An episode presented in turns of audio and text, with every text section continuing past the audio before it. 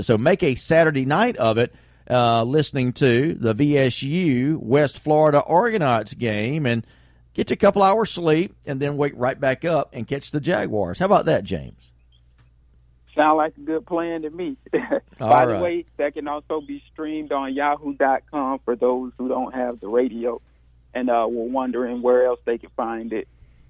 Yes, and I think is that the first game of the year that Yahoo.com is picking up on their live stream? I know they did that. They did that last year, I think, with the Jags and the Bills, didn't they? Correct. Yes, sir. It was the Jags and the Colts last year, actually, that they played. And, yeah, that was the first stream on Yahoo.com. And apparently it did good enough to the point where they decided to do it again.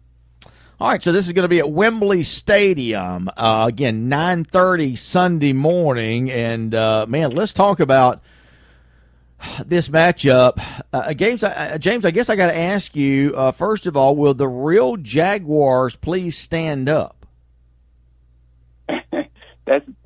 That's the question. That's a million-dollar question. Everybody's trying to figure out, who are the real Jaguars? Are they the team we saw in Week 1 against the Houston Texans, or are they the team that we saw Week 2 against the Tennessee Titans? And one thing that me and my one of my co-hosts on our podcast for the Jags Wire, one of the conclusions that we came to is that they're probably a team somewhere in between that. Yes, their defense is very good, but at the same time, the Houston Texans offensive line was very bad that game. And at the same time, I don't think necessarily that the division is out of reach like they made it seem last week against the Titans. They just, they simply couldn't put up the offensive firepower to keep up with the Titans. But that being said, I do think that the Jaguars are a team in between what we saw in Week 1 and Week 2. I think that's a good assessment. Of course, right now, I think the biggest question mark, and it's not going to come as a big suspense to anybody that's followed the Jags and follows the NFL, and I'm talking about the Jags quarterback situation. It's obvious if you read between the lines at some of the comments that Tom Coughlin is making, as well as Doug Marone, neither have a lot of confidence in Bortles. I think they realize at this point he's the best thing they've got. I mean, goodness gracious, we don't want to go back to Chad Henne, do we? So, with that being said, James, the quarterback situation is much maligned right now, isn't it? Yes, that's correct. And Mike DiRocco of ESPN, he's their beat writer for the Jags. He said it best. What you see is what you get, and what the Jaguars currently have is what fans unfortunately are stuck with for the year. So that they're going to have to ride it out with Bortles, or potentially if it gets very bad and he throws like 4 picks in the next 2 games or something, we could see Chad Henne, and then the thought that Ryan Nassib might get a chance might creep into people's minds as well. So, but for the time being, they seem like that they're going to go forward with Bortles and that they're fine with it. And from the press conference after Sunday's game, it seems like Marone wasn't really all that disappointed in Bortles as so much as he was disappointed in the offense. So it doesn't sound like he's going to be benching Blake Bortles anytime soon. Yeah, and the Nassib pickup, by the way, during the week, there's a lot of history with Doug Marone. He coached him at Syracuse, and so they've got some history there with Ryan Nassib. Yeah, they do. They have some history with Ryan Nassib. Not only that, but Tom Coughlin was his coach too, when Ryan Nassib was drafted in the 4th round of, I think it was the 2013 draft, if I'm not mistaken. And offensive coordinator Nathaniel Hackett, who's pretty much followed Marone since the Syracuse days, was also Ryan Nassib's offensive coordinator. And he also has history, if I'm not mistaken, with Tyrone Wheatley, who, as we all know, that's the Jacksonville Jaguars running back coach. James, let me ask you about the Jags and their agreement to play in London. I know that Shad Khan, he's a forward-thinking owner.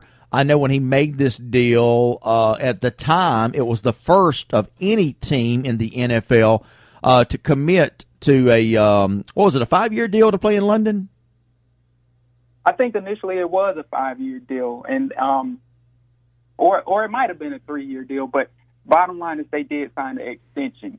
Okay, so with that being said, I know that Shad Khan, I guess his thoughts initially was that this would go a long way toward marketing the Jaguars, not just from a team standpoint, but from an apparel standpoint. And let's face it, the Jaguars were probably in need of a good exposure type campaign. Do you think that this, so far, this schedule has played out the way that Shad Khan had intended to, with the Jags playing a home game and, let's face it, basically giving up a home date every year to play in Jacksonville? Has the trade-off been there? Has it been an advantage for the Jaguars, James, in your opinion? Yeah, I would say so. I would say it's been a good plan, a smart strategic business move. I've always said, the Jaguars, I mean, when you look at them statistically, they're one of the smallest markets in America, and they have one of the smaller fan bases in America. That's not to say that they're not sustainable in Jacksonville, but when you line them up with the other 31 teams, they have the smallest fan base and one of the smallest marketplaces. So for Shad Khan to think outside of the box and, get the London crowd involved and the London market involved was just genius. It shows his ability as a businessman, as he's done, things. He's done innovative things in his other ventures with his other businesses. And that just goes to show you as an owner as well that he's thinking outside of the box. And it's been successful. They love the Jaguars in the U.K. Some people would go as far as saying the U.K. needs their own team and London does, but I don't know if they could sustain football for 16 or should I say 8 games. But Shad Khan's plan has indeed been a smart one, and they do have those people in London as a part of their fan base. So they to me, they're more like the international team for the NFL, in my opinion. They serve as a team that represents the USA, as well as they serve the Jaguars and the NFL on international grounds as well. I think it's well said, James. Very well put. And I think that is a reason that, and I agree with you, by the way. I like the Jags doing this thing in London. I think it's a win-win for the team. Yeah, we'd like to, get that home date, but still, I think it's important for the Jaguars' international base.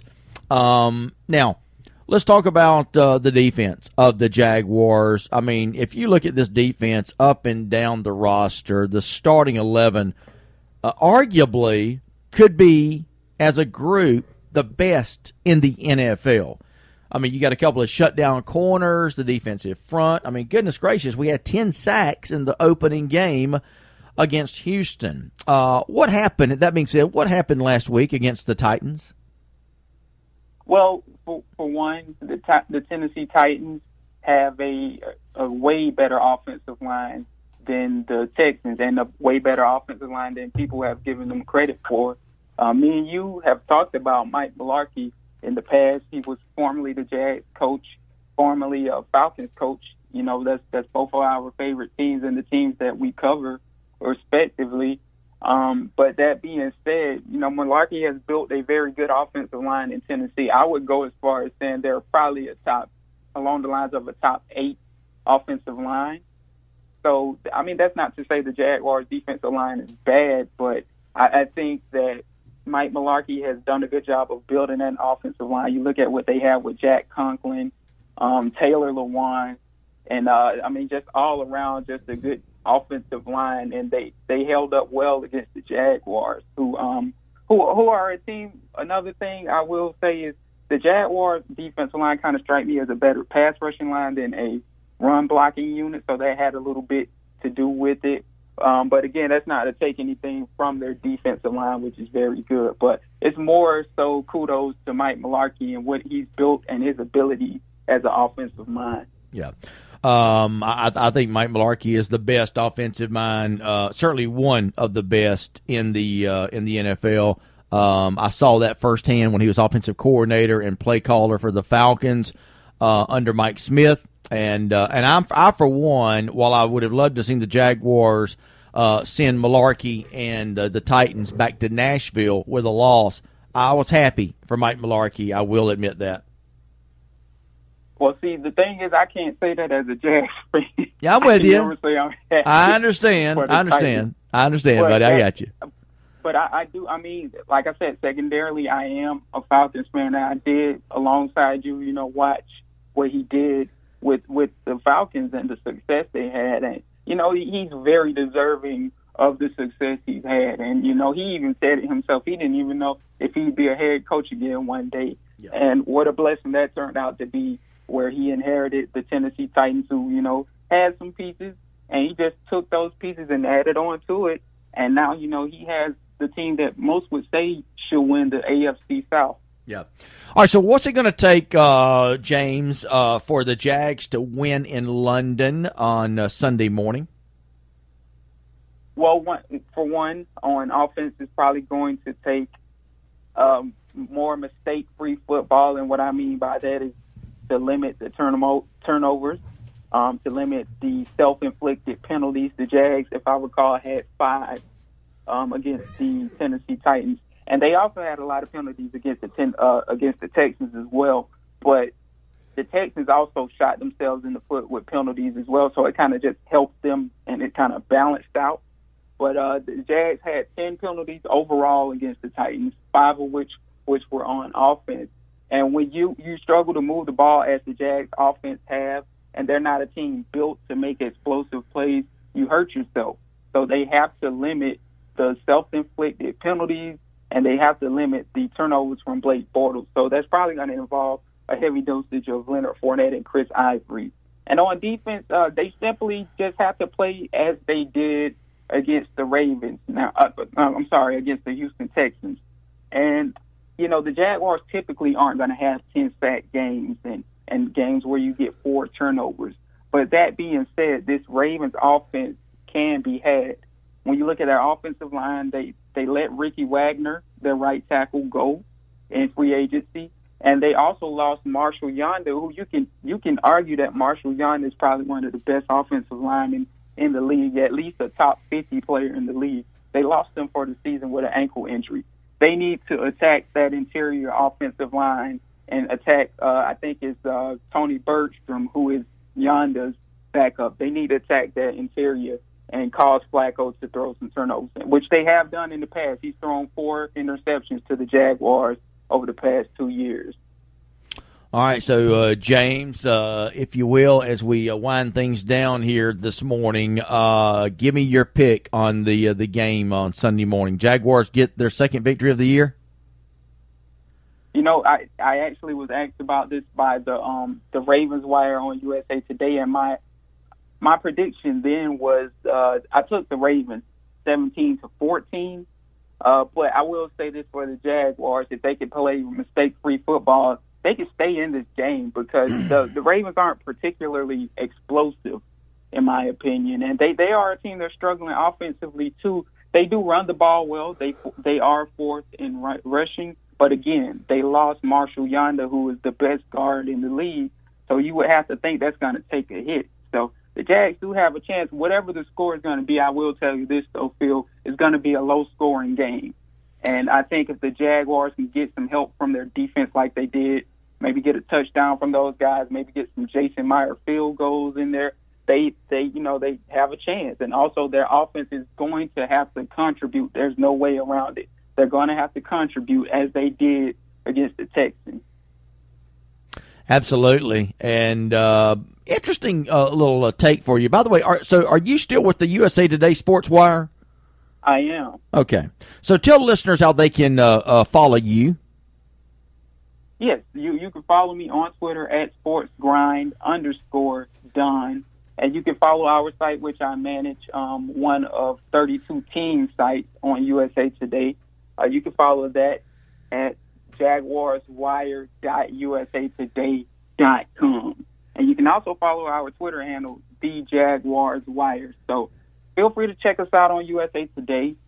We have, as I said, 32 team sites for the NFL. We also have two more extra football sites called the Touchdown Wire and the Draft Wire, which is pretty much self-explanatory. The Draft Wire covers the draft and, you know, draft prospects. Touchdown Wire covers the breaking news in the NFL. So, you know, we're just expanding at USA Today, and we reached out into the basketball field of things. You know, we're going to have a Warriors Wire soon. We also have Alonzo Ball Wire. Oh, Lord. Yes. we're looking into all venues, man, and for the latest in Lonzo Ball news and the latest in the Ball family news, feel free to check that out as well, as we're just expanding. And we're doing it in a way that, you know, in a new school way of reaching to people over the internet and social media. You are a true entrepreneur, my friend. And hey, let's talk on Monday. Let's recap this game. What do you say? Absolutely, and hopefully we can recap a win. Which it's not out of the realm of possibility. It's certainly not. All right, James, as always, appreciate you joining us, and we look forward to another season of talking Jags football with you. All right, Phil, you take care. All right, you too, Bye-bye. Brother. Bye-bye.